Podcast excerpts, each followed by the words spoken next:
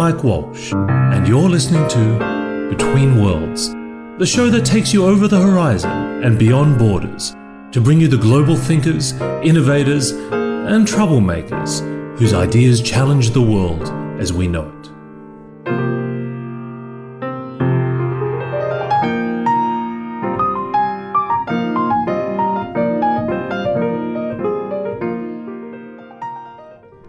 I'm sitting in Kuala Lumpur, Malaysia today, and I'm joined, strangely enough, by a fellow futurist, uh, but a Swedish one. I'm not sure if that adds more or less information to the title, but it's Magnus Lindkvist. Uh, we're both a bit jet lagged. Uh, we both are a bit red eyed, but we're both very happy to see each other. Magnus, it's good to see you. And likewise, I'm. Um, I was saying just when I, I gave you a hug that being follically challenged when I meet you and your your mane of hair, Mike, I'm always happy.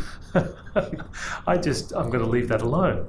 I, I, I, I, was amused when I asked how I could best introduce you, and you said uh, trend spotter and uh, futurist. I mistook through your thick Swedish accent that you said transporter. Yeah, I, mean, I thought you'd encountered some new, sexy, dangerous uh, job of transporting goods in Audis across countries. Transporter. I get train spotter a lot. I think my Swedishness shines through certain colloquialisms and pronunciations. So, um, but I, I, started by calling myself a trend spotter in 2003. Right. And then I realized that I was also a little bit interested, not just about where things were, but where they were going. And then I started saying futurist, and I was a futurist in residence at an ad agency. Um, and then somebody said that futurists were actually a kind of Italian art movement. Yes, who are much cooler than we are. Much cooler, but later on associated with the fascists. So I felt there was a little bit of baggage. And then Ian Pearson, formerly of British Telecom, invented the word futurologist. See, I'm very suspicious of anything with a with a with a suffix ologist in it. Yeah, but I, I mean, if you think about it, there's astrologist, urologist. Yes, neurologist. yeah, I, yeah, I, but I, I don't mind that people are. I am myself a little bit skeptical of these titles. I mean, they are non-protected. Anyone can use them. And I, my you, background. You didn't get your futurology certificate. Certificate online?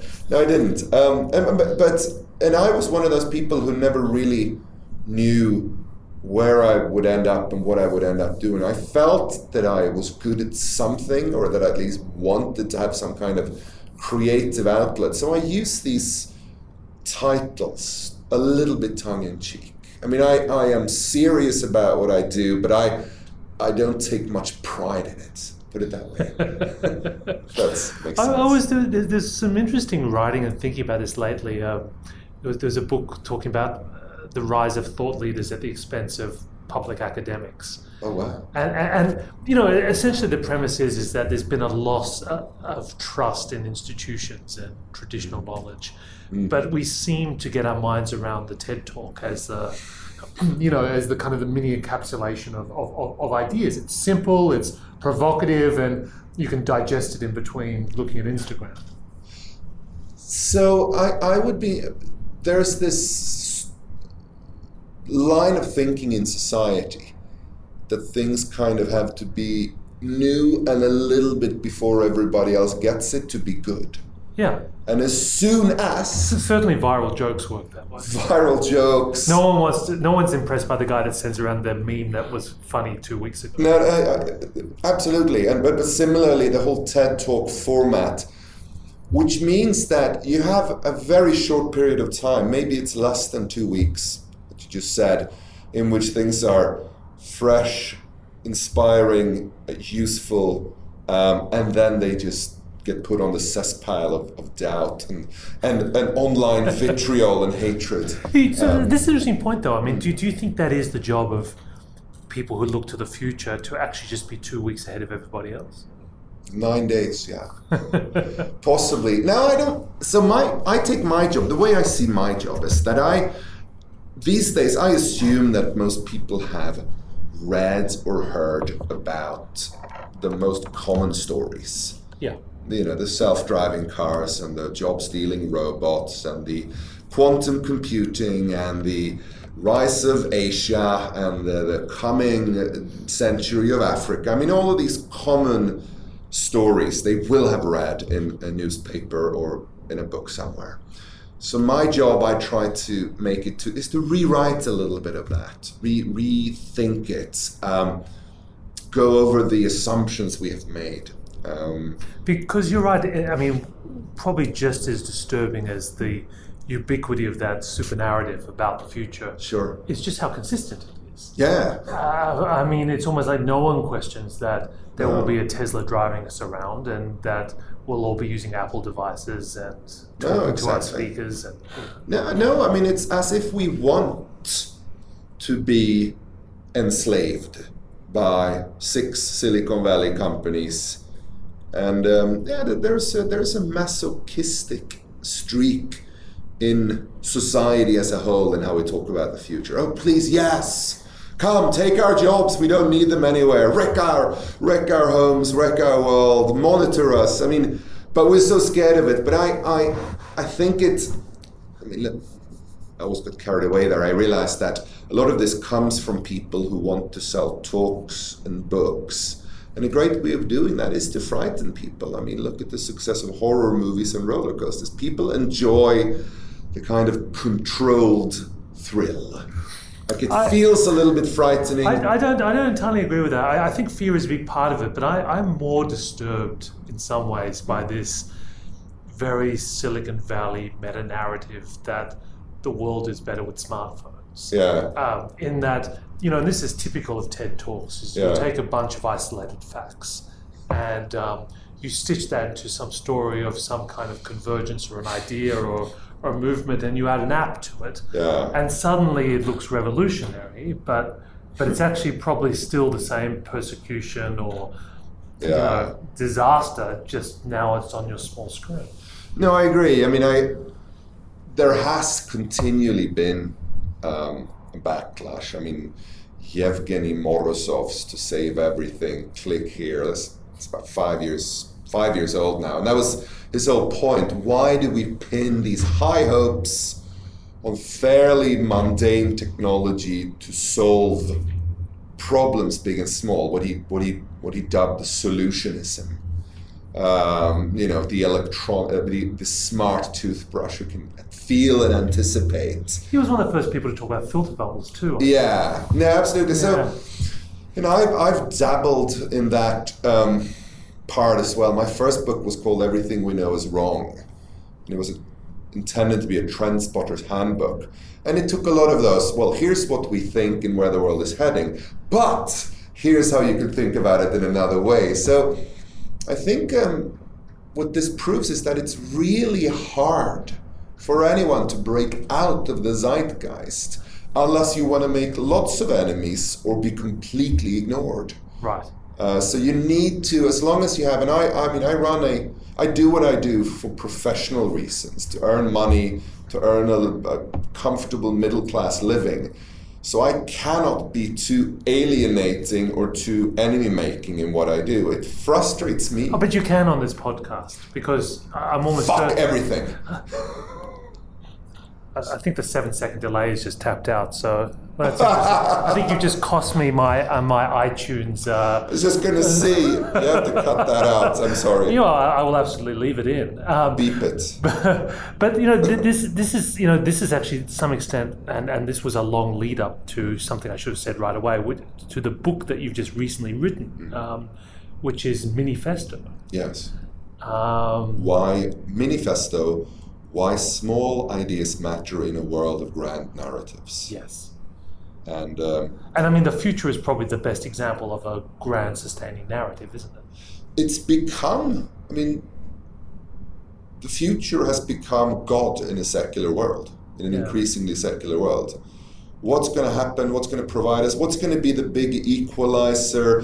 What will provide justice in a world where we don't necessarily believe in deities or gods, at least not. But as you say, it also supports a lot of assumptions about, you know, the cloud, the way we manage data, Mm. the, the, the kind of the rise of these mega corporations. Sure. Uh, a lot of the future that we uh, now assume, that's sort of part Mm. and parcel of every Silicon Valley conference, has a whole web of assumptions that people don't really call out anymore. No.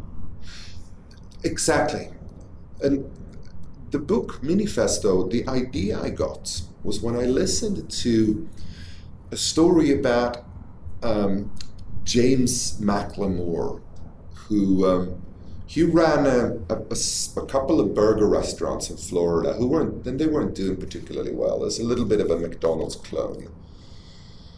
And he learned that in Jacksonville, northern Florida, they had um, there was a wildly successful competitor, and they just invested in a brand new, shiny, sleek 50s diner-like restaurant. It was empty all the time, so he was interested. So he drove up there, and he sees his beautiful restaurant abandoned, and across the street, what is in essence a shotgun shack uh, you know, like an outdoor toilet line around the block, people lining up to have a burger. So he, he gets in line, goes up, and he, he tastes just this divine flame grilled burger, and, and it's a eureka moment almost for him. He drives down back from Jacksonville to his home in Miami, and he stops along the way to buy bourbon and Dr. Pepper because he wants to get a little bit drunk. This is the 50s, people do that. And in his stupor, whilst driving, he um, he realizes how he's going to recreate that burger. He's going to R and D, rip off and duplicate it in his restaurant. And from out of nowhere, the name he's going to call it the Whopper. And he launched the Whopper. He changed or he, t- he tweaked the name. It was called Insta Burger King. He dropped the Insta and the rest is is history. It built the foundation for something completely new and different. And it came around from a dude driving drunk on a Florida highway in the middle of the night. That's not a recipe, right? If you and I drove drunk here tonight, it, it's also not necessarily a chain of causation. No, no, no, no, exactly. No, no. What I mean, uh, a lot of people want to have you know, so get on a car, mix Dr. Pepper and bourbon on the streets of Malaysia tonight, and fame and fortune will be yours. That's not the way it works. But it's how something very big can come from something very small. How something that shaped the world, well, we can belittle the Whopper all we want, but it's it's um, it's one brick in pop or eating culture at least it came around from this personal moment and then this contrarianism, driving drunk, but also how being a little bit drunk puts us in a state of mind to find new and different ideas. It just inspired me. So I wrote yeah. a book with those anecdotes, everything from Depeche Mode composing "Enjoy the Silence" to the invention of graphene that won the Nobel oh, I want to I want to hear about both of oh, those. Yeah, now. Yeah, absolutely. Okay. Yeah. So graphene is interesting because it's the oh I'm sorry. Um, graphene is interesting because it came from the it's the only person who's ever won both the Ig Nobel Prize for how to levitate a frog using magnets and the Nobel Prize in did, physics. Did, did, he succeed in that task? Yes, ah, okay. he did. So he won the Ig Nobel Prize, and um, then he won the Nobel Prize. And his idea was that science should just be fun and play. So he's in a university in the UK, and every Friday he says it's playtime. Because anybody who's been to, to academic institutions, now they're pretty boring places. There's a lot of people sitting by themselves in rooms. Labs uh, or, or, or trials are notoriously you know, difficult and cumbersome and tedious to design. And once the magic happens, there isn't really anything magic. And then you document it, even if it's a failure. Yeah, we hoped it was going to happen, nothing happened. And then you put it in a journal that very few people read. so he said Friday afternoon should be playtime.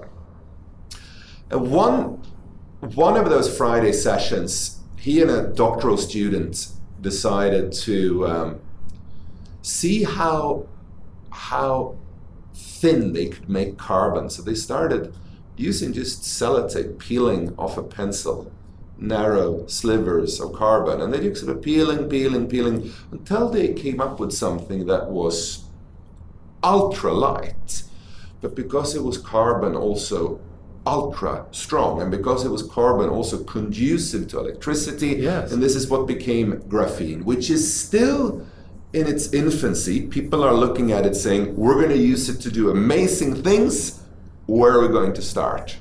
But but it was a very non-directed exploratory process. Playful, fun um, thing. I think the quote attributed to him is.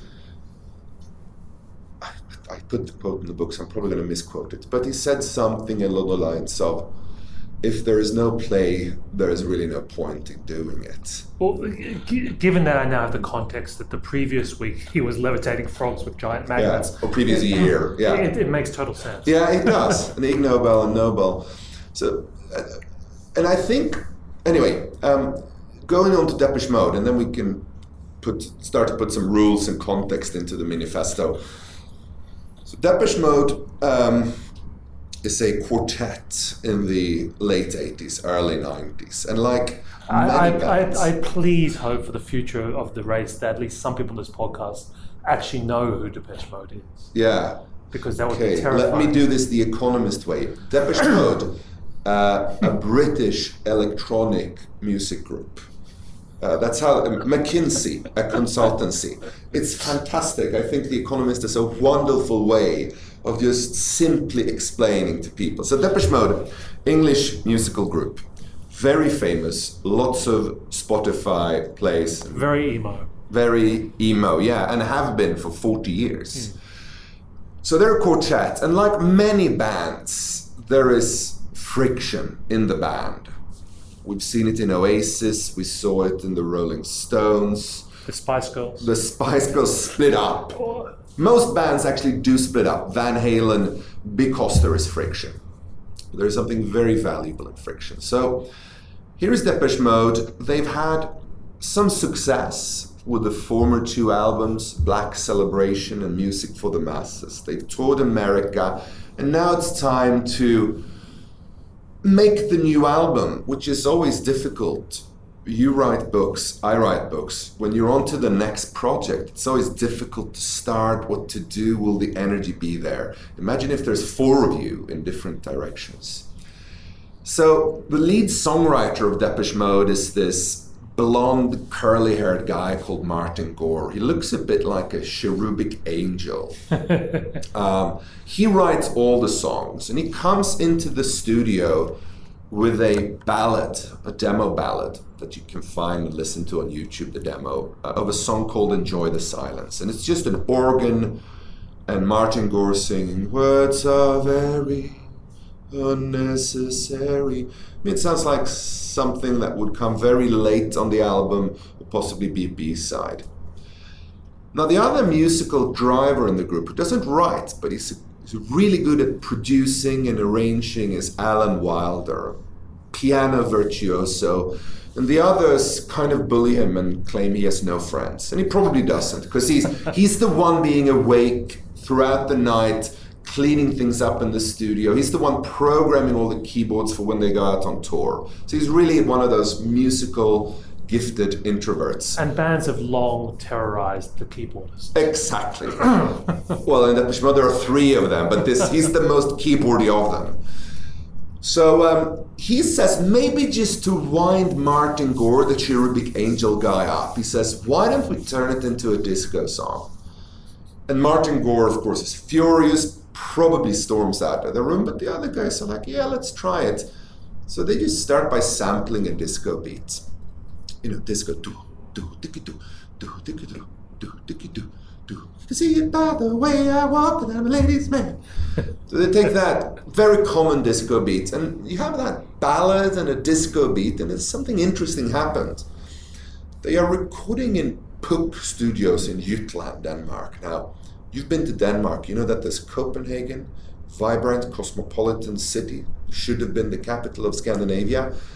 Jutland, on the other hand, is full of absolutely nothing. There's like cattle and wind, which means that there's less distractions. So, Depeche Mode can be indoors all day, no sex, drugs, and rock and roll, just nerding themselves down. And they, they experiment with a new type of modular synthesizer. and they're able to find a really funky bass to go with the, the disco. Bass is a little bit like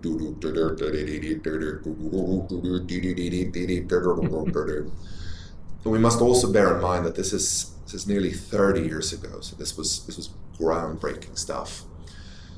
And this is something something interesting is happening now. They've transformed this ballad into some kind of disco funk, but they want to keep a little bit of that sad quality, and then they pull off a magnificent trick because they, they come up with a melody line which makes you feel that you don't really know if it's a happy or a sad song. It's a little bit difficult to hear it in the song, but it, it's, it runs on top. It's like.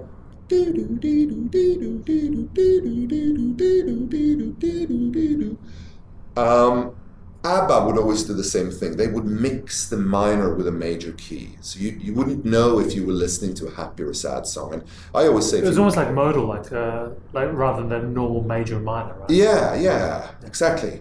But it, you should always make things a paradox if you want to make people addicted to it. Somebody called it paradessence, a paradoxical essence. Coffee famously has a strong paradessence. It's both relaxation, coffee break, and stimulation, caffeine. Uh, social media, being together alone, strong paradessence. So these paradessences and in music, they just drive people mad. It's almost like clickbait for your mind. Clickbait like for the mind, yeah. It's, it's, some kind of drug. In the future, we'll know why. Then they bring Martin Gore back and proudly um, show off their new piece, and he's of course furious that they've ruined his masterpiece. The way many songwriting geniuses function so they ask him, why don't you come up with a melody line? And he takes the, the worst sound he can find on a synthesizer and just starts tearing into it, just to, to, piss the others off. And of course, today, if we don't like what people say, we just block them, censor them. But back then, we listened. And in that noise, they were able to find um, a melody line that they were even they were able to convince him to play it on guitar a synth band playing guitar that's like it's like a heavy metal band playing keyboards. It's, it's controversial, and that was the icing on the enjoy the silence cake, the famous guitar lick. Do do do do do do do do do do, and this is the big crossover hit from Depeche Mode, by far their biggest success story, number one single, still has the most plays on YouTube and Spotify, and it's also the last big hit that Depeche Mode had because creative friction, this dislike and mixing of elements and personalities, is so cautious that by the next album, they had retreated into their own corners, hated each other bitterly, and Alan Wilder, introverted keyboard virtuoso, would leave the band. And since then, they've been more of a kind of heritage band, I think. Um, but you know, what's yeah. extraordinary about that story is not just the, you know, the creative friction that created genius, but mm. It started as a joke. Yeah. Um, Why don't we turn into a disco song? Ha ha ha. Yeah. Yeah. yeah. and in a way, like the levitating frog and the graphene, there was this. Or the word software. It's in the book as well. The guy yeah. who invented the word software. It was just a joke, because they used to call things hardware. Like there were hardware stores, and they joked that computers were hardware. And he said, "Well, what goes in them is software." Ha ha ha ha ha. And then later on, it's that's what we it's call stuck. it. Yeah. Yeah. And what I wanted to do with the manifesto, and what I hopefully conveyed a little bit, at least in the Depeche Mode story here, and um, is that we need to be playful with the future. We need to treat it as a piece of fun, a little bit meaningless. We can't just have these big, overbearing, godlike narratives that will strike down upon us, because we will be slaves. And, and, and, also, I mean, you're right. You're very right about this because sometimes it's almost like there's this adjustment bureau, you know, like yeah. these kind of Rand IBM types with little black ties who yeah. who go off in a room and determine what the future should look like. Right. Um, actually, I just realized we're speaking at a conference whose very purpose is to do yeah, um, I mean that's what. And, and no, and, but but I mean it, yeah. it, it's reassuring because we feel like we have a measure of control. But if you say to people that the next great idea, which will fundamentally transform life on this planet, is probably going to be thought up by a, you know, like some alcoholic, you know, while he's yeah. fooling around in his backyard. Yeah people feel terrified by that. Yeah, the next Einstein has already been born, but she's a computer programmer. As somebody said, or she's a computer games maker. Um, and yeah, and I'm not really sure. I've tried to turn the manifesto into a speech a couple of times, and it doesn't really work. And I think it's because uh, the best speeches give you the convenience of conviction. Things are going this way, period.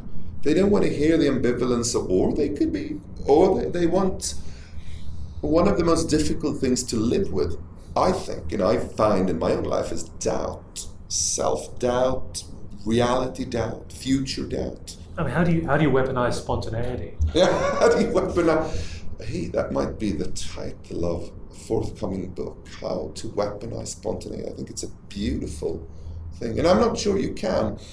Another thing that I often think about is how ill structured the corporation in its design is to deal with the future. I mean, they are in essence, outfits to do the same thing every year a little bit better than last year. Mm. So the things that become the future are often born, we talked about jokes, drunkenness, academia, failure, mishaps, government misspendings. I mean, they come from a very non corporate side and later on gets, well, I think the identity politics word is appropriated.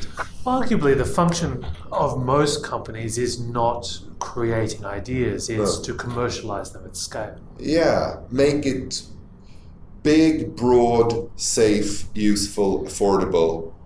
I, I've long avoided thinking and talking about Tesla because I just feel like it's become a mantra for yeah. which means nothing. It's no. like summoning Steve Jobs and forgetting what yeah. we, who and what he actually was. Yeah. But the one thing that did occur to me the other day was that, you know, that domain of big science, you know, of going to the moon and you know, you know, moving massive amounts of money to solve very difficult problems, which would then propagate to other fields. Yeah. It's been taken over by private enterprise. Right. I, I mean, whatever Elon Musk figures out about how to mold and shape aluminium in rockets applies to cars. Sure. And and what they discover with algorithms to program batteries can apply to a whole number of other different functions. So there's there's, yeah. there's an element of scaled up ingenuity as well, as well as these accidental things. Yeah. Well, I mean, so when I read Elon Musk's excellent biography, um, you ultimately realize it's just a guy. I mean, he's clever he works really hard. He's unafraid of losing certain things or that or, or betting everything on something. Betting, I mean, he's a, he's a big, but there are other people. I mean, he, there's not just one Elon Musk. No. Um, which which should help. A, a friend of mine works as a supplier for Tesla. I think it's good to keep it a little bit anonymous. But the cars, and I think specifically here the Model X, it's a little bit misbuilt. Were it not for the things that my friend's company supplies, the, the wing doors would fall apart fairly quickly. So they've really done it in that kind of American. Here's the idea, here's the concept, let's deliver. It doesn't really matter if it, it's a little bit, you know, crooked and so on. Let's just get it out there.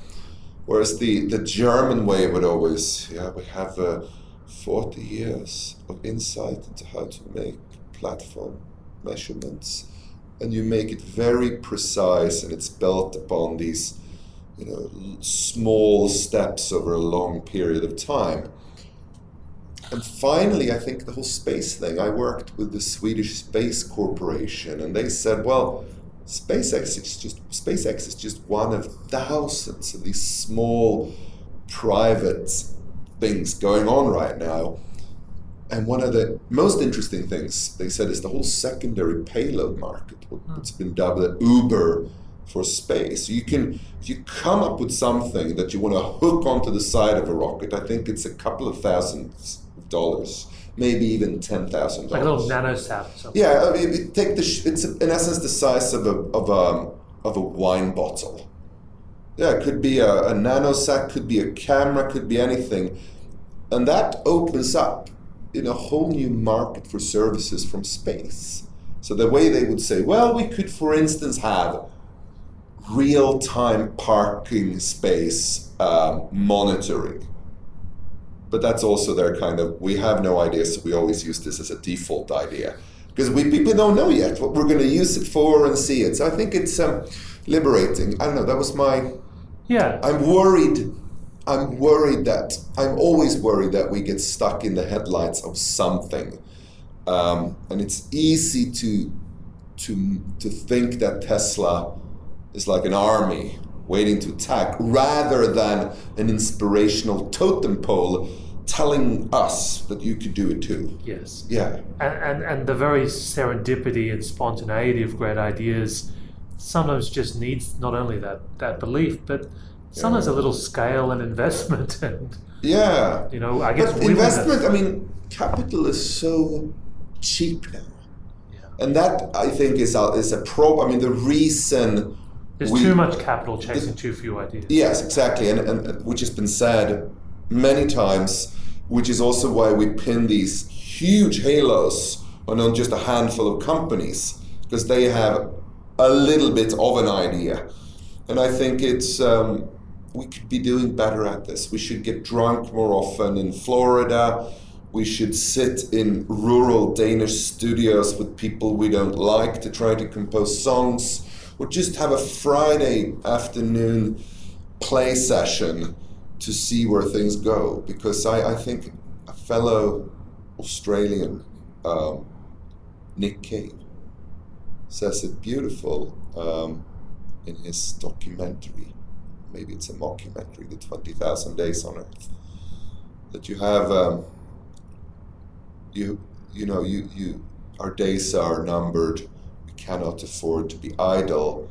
Sometimes an idea is just like a small flickering light in the dark, but they can lead to great things, all held up by the tiniest of ideas. And I think that inspired me so much to hear him say that.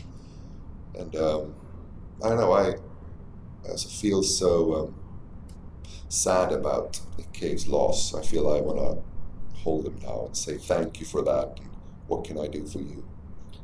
I'm, I'm sure he is not listening. Magnus, it's been great having you on the show. Thank you very Thank much. you, Mike.